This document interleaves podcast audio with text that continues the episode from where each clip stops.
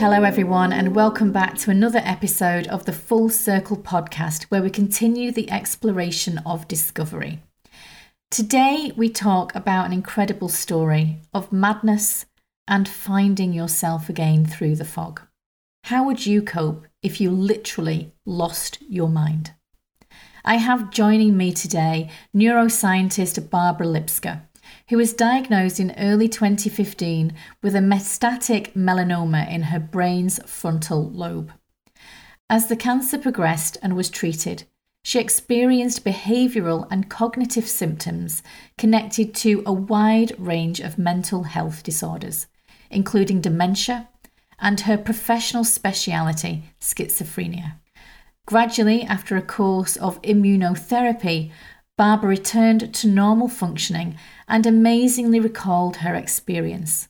Through her knowledge of neuroscience, she identified the ways in which her brain changed during treatment. She admits her condition was unusual, and after recovery, she was able to return to her research and resume her athletic training and compete in a triathlon, which is just amazing.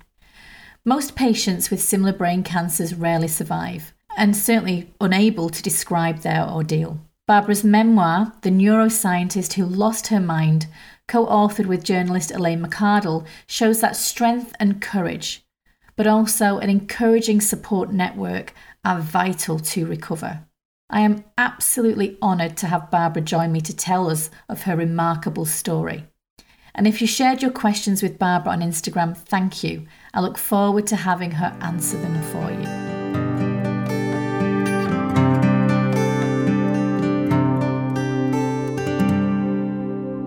Welcome, Barbara, to our conversation. It's so lovely to have you here today.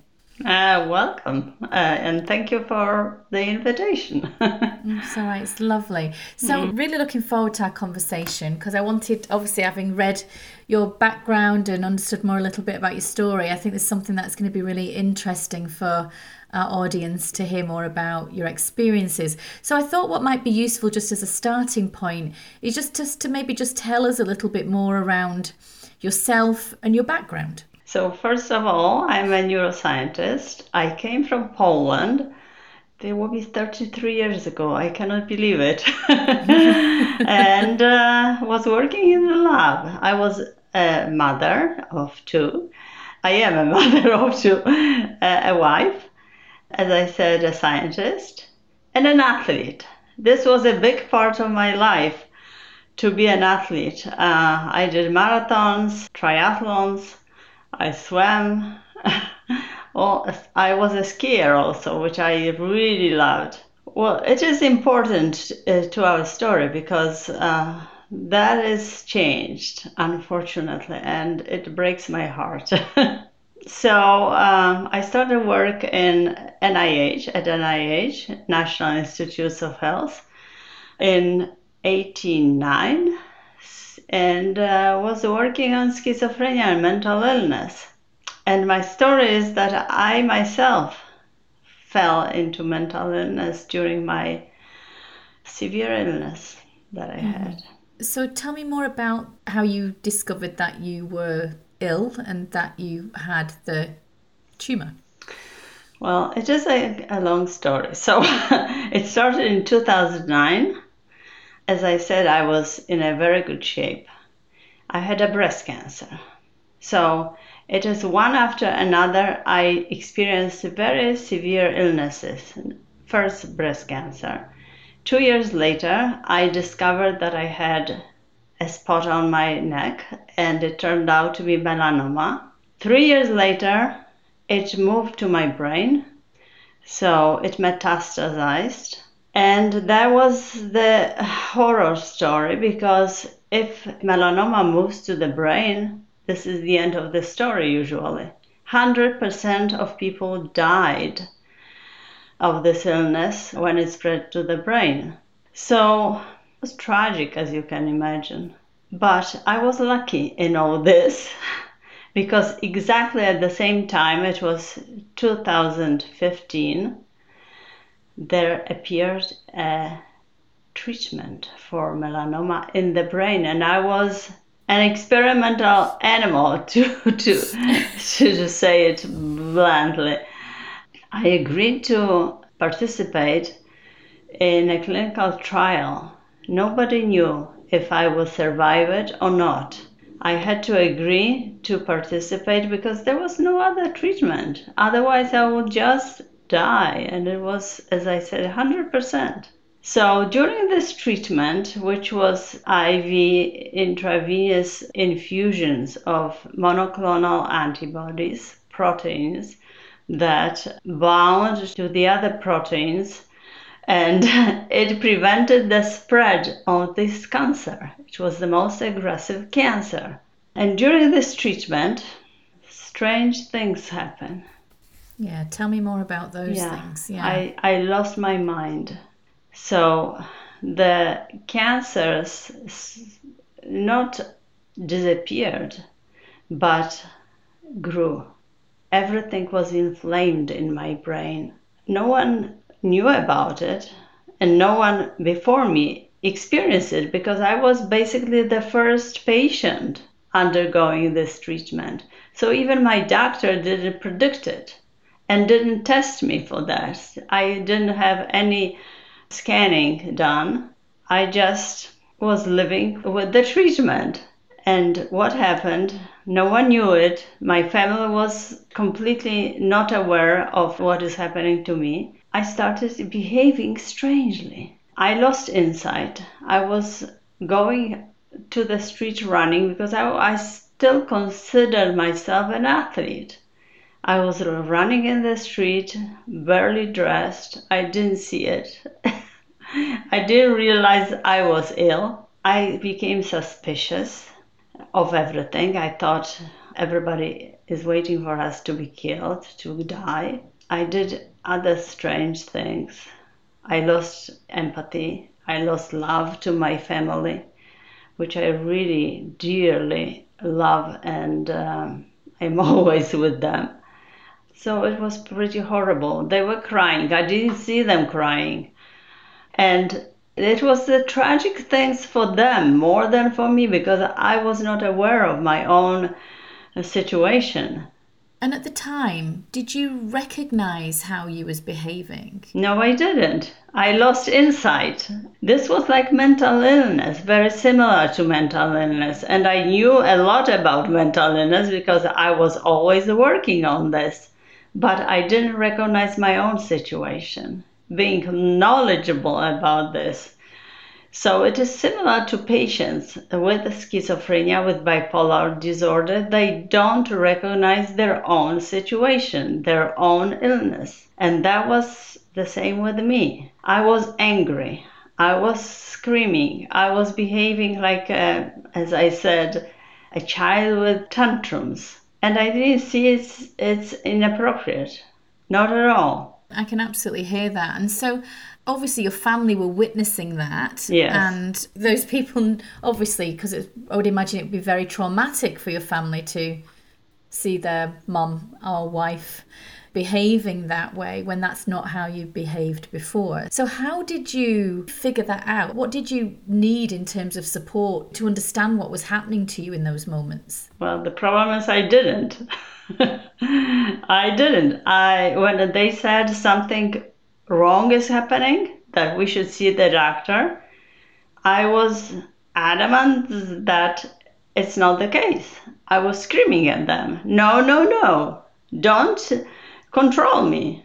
I am an independent woman. I am a scientist. I know what I am doing. they couldn't drag me to the doctor, but in the end, they did actually, and they saved me. They contacted the doctor, and the doctor prescribed MRI and we, against my will, drove to the hospital, and it turned out I have a lot more tumors in the brain. It's not working properly.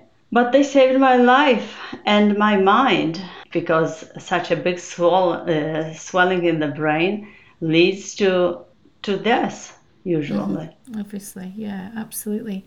So, given your professional background and studying the brain for so many years that you did, And looking back now, the impact that that had on you, what's come out of that experience for you? Well, when I was gaining sanity, which took a long time, uh, months, I realized that what happened to me is unbelievable. and I tried to explain it to myself. I treated myself as uh, an experimental animal. I saw what horror it is to be mentally ill, and I tried to understand it. And I was saved by very uh, high doses of steroids. Steroids, these high doses of steroids sometimes cause mania, and I was really manic.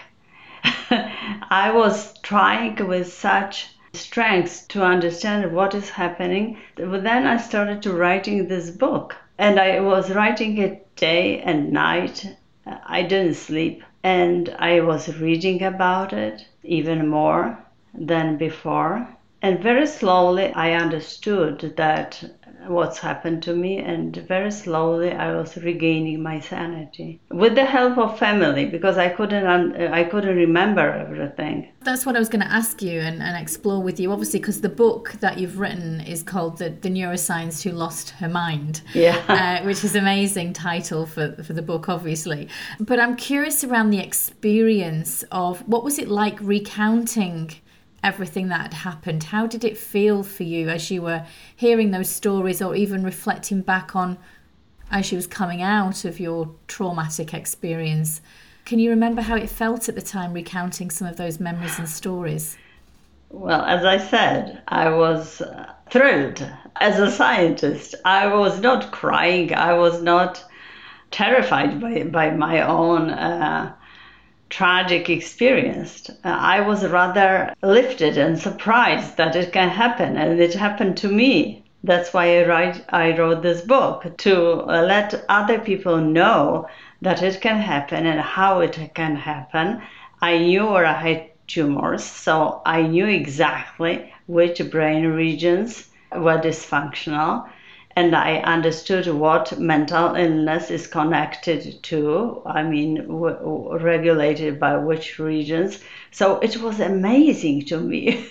Mm, so there was a lots of curiosity then yes, around yes. what had happened. Yeah, I understood that it's tragic, but uh, I think I was more in awe of what happened than terrified by it. I should have been terrified, as my family was, but I wasn't. And through the experience, has your, I suppose, your understanding or your perception changed around mental illness or chronic health conditions? Well, I knew it before because I, I'm a scientist, but not everybody knows it that mental illness it is the illness of the brain, and I had a perfect evidence that it really is like that that if the brain doesn't work, if it's damaged, if it's injured, this can happen. Not exactly like it happened in my case, because it depends what it is, where it is, how long it is uh, damaged,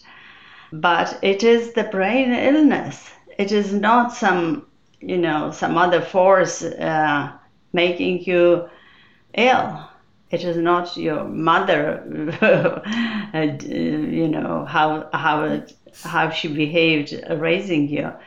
It is something in the brain. It may not be damaged, like in my case. It may be caused by some chemical imbalance, mm-hmm. as they say, or, or genetics. We're discovering now. Yeah, absolutely. But from your experience as a scientist, especially in, in the neuroscience area, obviously your experience felt like it was very unique to you. So the fact that for example you was a runner and that you still went out running. Yeah. You know from your experience and, and research and understanding would the experience if, if anybody else was to have damage on their brain and, and how they react is that a very unique and personal thing do you, do you believe? Or would we all react the same well, not the same, but similarly, in terms of uh, losing a conscious, real mind behavior. I actually have another person, a friend now, that had the same experience. he was treated by the same drugs that I was,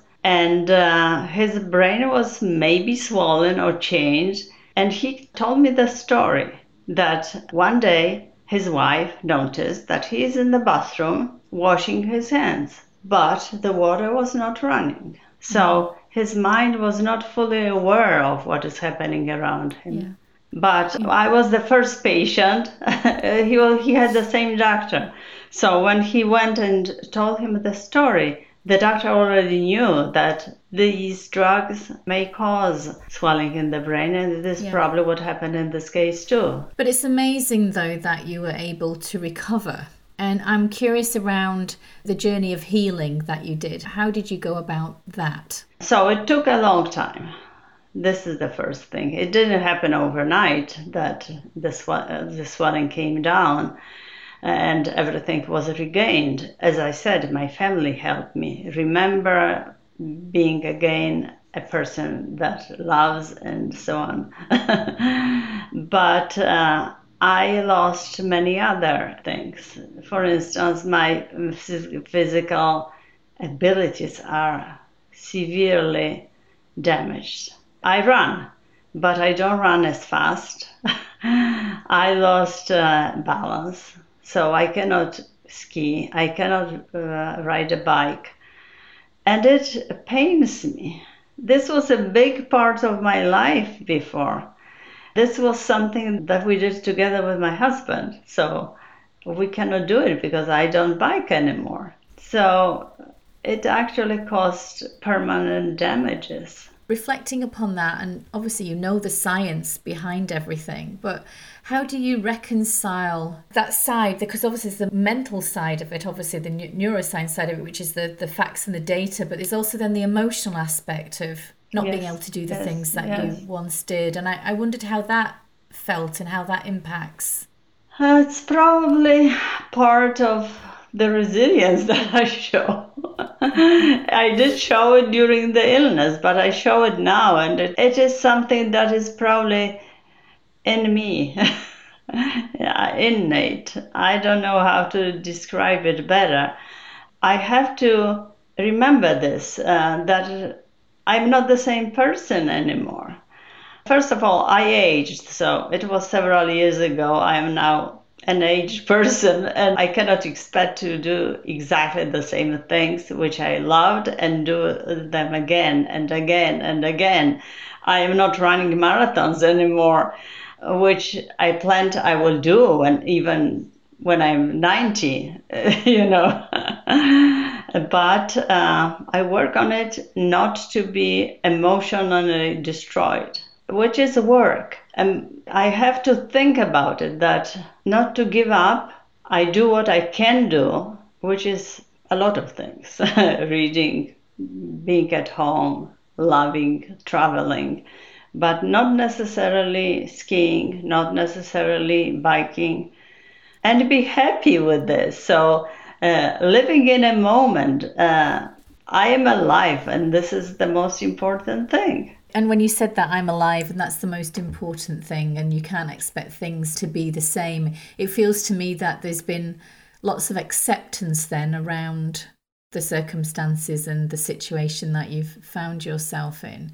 I wondered because obviously your profession and you know as we we know we have so much more awareness now of mental illness. Now I know yours was caused through cancer and, and, and the treatment and everything, but just that general sense of, of awareness of mental health. I mean, what is your perspective now on that just generally? Because, you know, years ago it was very taboo. It's now so much more spoken about and there's so much more awareness about it. But I'm not quite sure that we really fully understand the impact that when somebody might have we know, don't schizophrenia. Yeah, we don't do we it really. Don't. we have we have Not the, the, fully. The, we just don't. exactly. yeah, and so I wondered from your professional expertise, from from over your years of experience around, what should we be doing to understand? I don't know what we should do. But uh, we may think a, a, little bit more about it and read a little mm. bit more about it and be happy what, with what we can do. Uh, we can enjoy the different things at different stages of our life, even if we're not ill uh, or uh, we age. We have different interests when we're young. Uh, we had different abilities when we were young. And uh, this is, yeah, as you said, acceptance of the stages of the life, of our lives, and not be angry with uh, things that we cannot do. Yeah. My grandfather, for, for example, he was not fully fledged dementia, but kind of loss of memory, and he was moving towards aspects of dementia. And again, I, am wondering from a because obviously your family sounded to me from what you've described were very supportive. Obviously, they were mm-hmm. Upset and, and disturbed by what happened, which you would genuinely every, every family I most probably would be. But in terms of advice or guidance to family members who are helping somebody through whether it's something what you'd had or just general loss, you know, dementia, schizophrenia, those types of maybe more serious mental health issues, you know, and challenges. What advice would you give those family members? So, part of my book is about destigmatizing uh, mm. mental illness. Not be angry, not expect that things will change immediately. Be tolerant to the person who is suffering because it's a big suffering which I experienced myself. I was not aware of what's happening to me, but the suffering was still there. The anger, the the lack of satisfaction with life. It's it's beyond their power. And mental illness should be treated like like heart disease, like any other disease. You have to show tolerance and patience toward these people and not treat them as they were guilty of it. They were not. They are not guilty that they are ill. Like cardiac disease, there is no guilt uh, associated with this. But until we know what is causing these diseases, we cannot do much. And we don't, basically. We don't. We know that there are genes involved, but we don't exactly know which ones. And these genes have their effects on the brain, on everything actually. They affect everything, including the brain function. I've been doing a lot of work looking at that kind of mind body connection. And as you've described, you know, that the fact that the, the mind has come back, but actually there's there's aspects of your body that you just like balance, for example, mm-hmm. you, you you know, you can't do the things that you once did. And and so are you saying then that through this process that it will affect everything, including the not just the mind, it affects the body and, and, and everything yes. else? Yes. Yeah. Mm-hmm. I gave an example that I was treated with high doses of steroids. The, the swelling was treated that way. And it affected my behavior very, very strongly. As I said, I was in mania. It was not to give me mania, it was to reduce swelling. And who would have known that I would become manic and uh, behave a different in a different way? It was not related to the illness at all, but to the treatment. So I'm, I'm curious, Barbara, around obviously you've learned a lot through this experience, but I'm, I'm wondering when you sit back now and you reflect upon, you know, where you are now to where you were, what are the key lessons that you've learned about yourself, but also around the experience that you had? I think I I had courage that I decided to to try this treatment that saved my life, and um, if I didn't have this courage, I would have been dead by now. So it is important to try something different if it gives you a chance, even a small chance, to live or to get better. Another thing I what I learned was the love of my family, that they love me and I love them so strongly. They were in a way tried, of course, of course, not intentionally, but if not for them, I would be again dead. They saved me. So uh, I'm, I'm much closer to them now. I was always very close to them, but it became even more close than before. And they are worried all the time. I'm not worried. I think, as I was before, very independent and strong person, but uh, they are in different position. They, uh, you know, looking at someone who you don't control really makes you f- fearful that something will happen and will be in this situation again. I am really sorry for them that that I caused this trouble. Not trouble. Trouble is not a right not a right word, but I couldn't do anything about it. And I think that's what you mentioned before is that that's what one thing that we need to consider is around tolerance and patience because this is not something that you're doing, it is out of your control. And yes. I think that's something, and it shows for me from the way that you've described with your family that everybody's pulled together in such a distressful time. Yes. And actually, the outcome is that it's brought you, even though you were close already, but it's brought you so much more closer. Yes. Um, but it does require tolerance and understanding and yes. and patience yes. because actually it's not something that you brought on yourself it just happened it just happened and it can happen yeah. to anybody at anybody. any time mm-hmm. mm-hmm. so that's what i mentioned to live in the moment because you never know what will happen to you so i am glad that i could ski which i loved uh, that uh, i do all the things that i did because I cannot do them now. I only have memories of that, which are beautiful memories. I don't regret. I was courageous. I did strange things, crazy things in my life, and uh, at least I have the memories. What would happen if I didn't do it? yeah, absolutely. So now then, in terms of obviously, like you said, there's some things that you can do, there's other things that you can't do. What other things are you now doing that bring you joy? I love swimming. It relaxes me. I would recommend it to everybody. It's a great exercise. I have a personal trainer who comes to our house, especially during COVID. It's impossible to go to the gym. And uh, I trained with her twice a week as you see, I am I'm physical. I love it, and if I were not doing it, I would be depressed. I read a lot. I cook a lot. I love to do it as well. I love nature. and I love my family again and again. I will say it, stress it that I visit them, they visit us.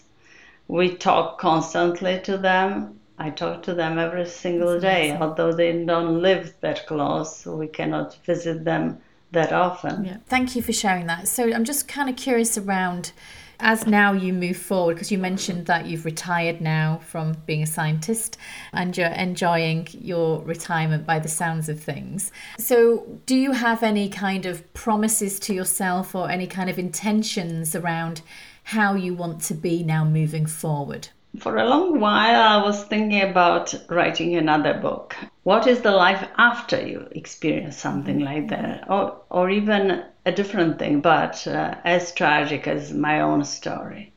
It was to be uh, called Thrivers. How do you mm-hmm. thrive after be so low and almost dead? And I started doing this, so maybe the book will come out. I'm not sure.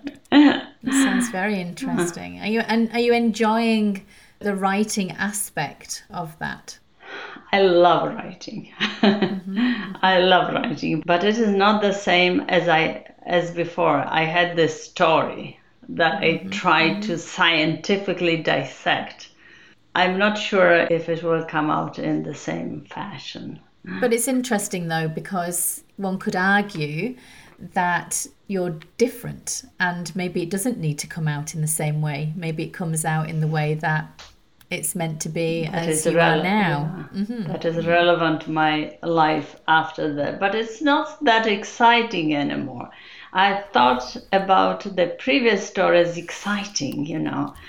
death is exciting, and it was almost death. it excited me, it was dramatic. Now it is just being happy. well, I don't know. There's a lot to there's a lot to argue, isn't there? That actually maybe that might be a better topic in terms of helping others maybe find happiness within, because it feels to me from what you've shared that you have got a sense of con- these are my words not yours but a sense of contentment and and connection and deep love for those around Mm-hmm. you your family and you found acceptance in the things that you can do but also on the things that you can't do Yes, I agree. But on the other hand, I think that was not that different before than I am now. That basic traits that uh, I'm happy no matter what. Maybe even happier now because I I know what could be lost. I was always happy, I was always independent sometimes I got angry. So it is a trait uh, during this uh, losing my mind, uh, a trait that I I had all the time. I'm not a calm person. I'm not. A I'm not a person that agrees on everything. No. So I would say I didn't change that much. I discovered what I, what could have been lost if I didn't do things that I did.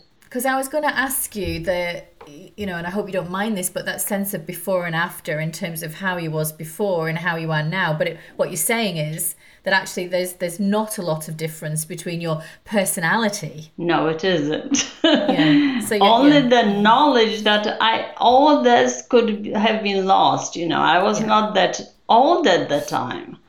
I was mm. over fifty, so I thought always that I, had so much life left, and uh, now I realize that it might have been lost prematurely. I thought, but but who says what is, you know, when when it is uh, time to die or when it is a right moment? No one knows it. But it does feel though that there is a lot of similarities before then and now. But there's that realization that, and these again, Yes. these are my words, but what it stirs within me is that life is very precious. Yes. and mm. it's it, it makes me reflect upon that actually this this moment that you've said a few times to live in the present to be in the moment and to enjoy Yes. those things that you have whether that's family friendships the activities that you can do and, and it feels to me that actually it's quite an important lesson that because i think we can forget that life's short and that we only get this one lifetime in this body you know and so i think we can forget about those things and i suppose especially from maybe a mental health perspective, well, how can we help people remember that? Because life is precious and it's a wonderful gift. Yes, but I also forget, even after this. That's why, partially, I, I wrote this book because I don't want to forget it.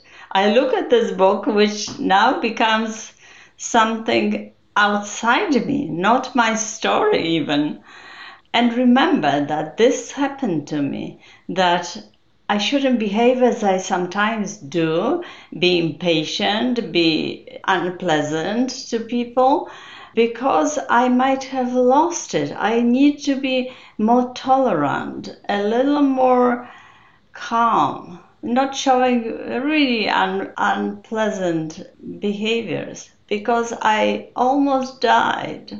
So, So that's your reminder to yourself, is it? yes, yes, in a way, in a sense, yes. Just, just to keep reminding you. Okay. So just before we wrap up, and I'm very grateful for your time, Barbara. It's been lovely talking to you, and mm-hmm. thank you very much for sharing your story. It is unbelievable that you've come through all that and you've come out the other end, which is just amazing. And obviously, for the listeners, if you haven't heard about Barbara's book, then it is called The Neuroscientist Who Lost Her Mind. So check that out if you want to find out more about Barbara and her story. You've talked about the key lessons, but thinking about moving forward, as I said, and, and, and your intention. I always ask previous guests, you know, do they have a, a phrase or or anything that they say to themselves just to kind of keep themselves on track? So you've just described there that every now and again you might have a, a wobble and you might forget. And so I'm Yeah. wondering, do you have anything for you that helps you? Live in the moment. Enjoy it because you can lose it. Thank you can lose it e- even if you don't know about it. So live in the moment. Yeah, lovely. Yeah. I love that. Thank you for sharing that. Well, so if people want to get hold of you, and I know that you've retired, but if they did want to learn more about your story, apart from reading the book, is there any other way that people could find out more about you? I have a website, barbaralipska.com. They can check me as an athlete, as a neuroscientist, mm-hmm. As a mother.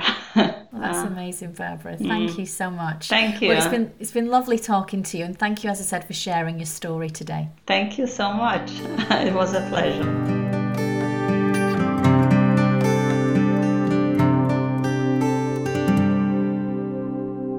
This conversation was really quite remarkable because Barbara has been on a, a, very unique and unusual journey, one that actually rarely sees patients survive. In fact, it, as she described, it was normally um, a 100% death rate of having the tumour and the cancer in her brain the way that it was. But due to the medication, she was able to survive and has now obviously told and shared her story with many. What struck me about this conversation was the learning around mental awareness and health awareness in general, which is that as those who have family members, friendships, relationships with those people who are struggling with mental health disease in particular, such as dementia or schizophrenia or other things that we're unable to really detect, then patience and tolerance are the key factors that can really help in someone healing. And how hard it is for family members to see a parent, an intimate relationship, some, you know, a wife or husband, somebody go through this, even maybe a child experience it, and the impact of that trauma and how that then kind of connects the family at a much deeper level. The other thing that struck me was when Barbara said, live in the moment, live for today, be present. And she sometimes forgets but the importance of remembering and staying true to yourself in those moments is important and quite an important message, I think, for us all to remember.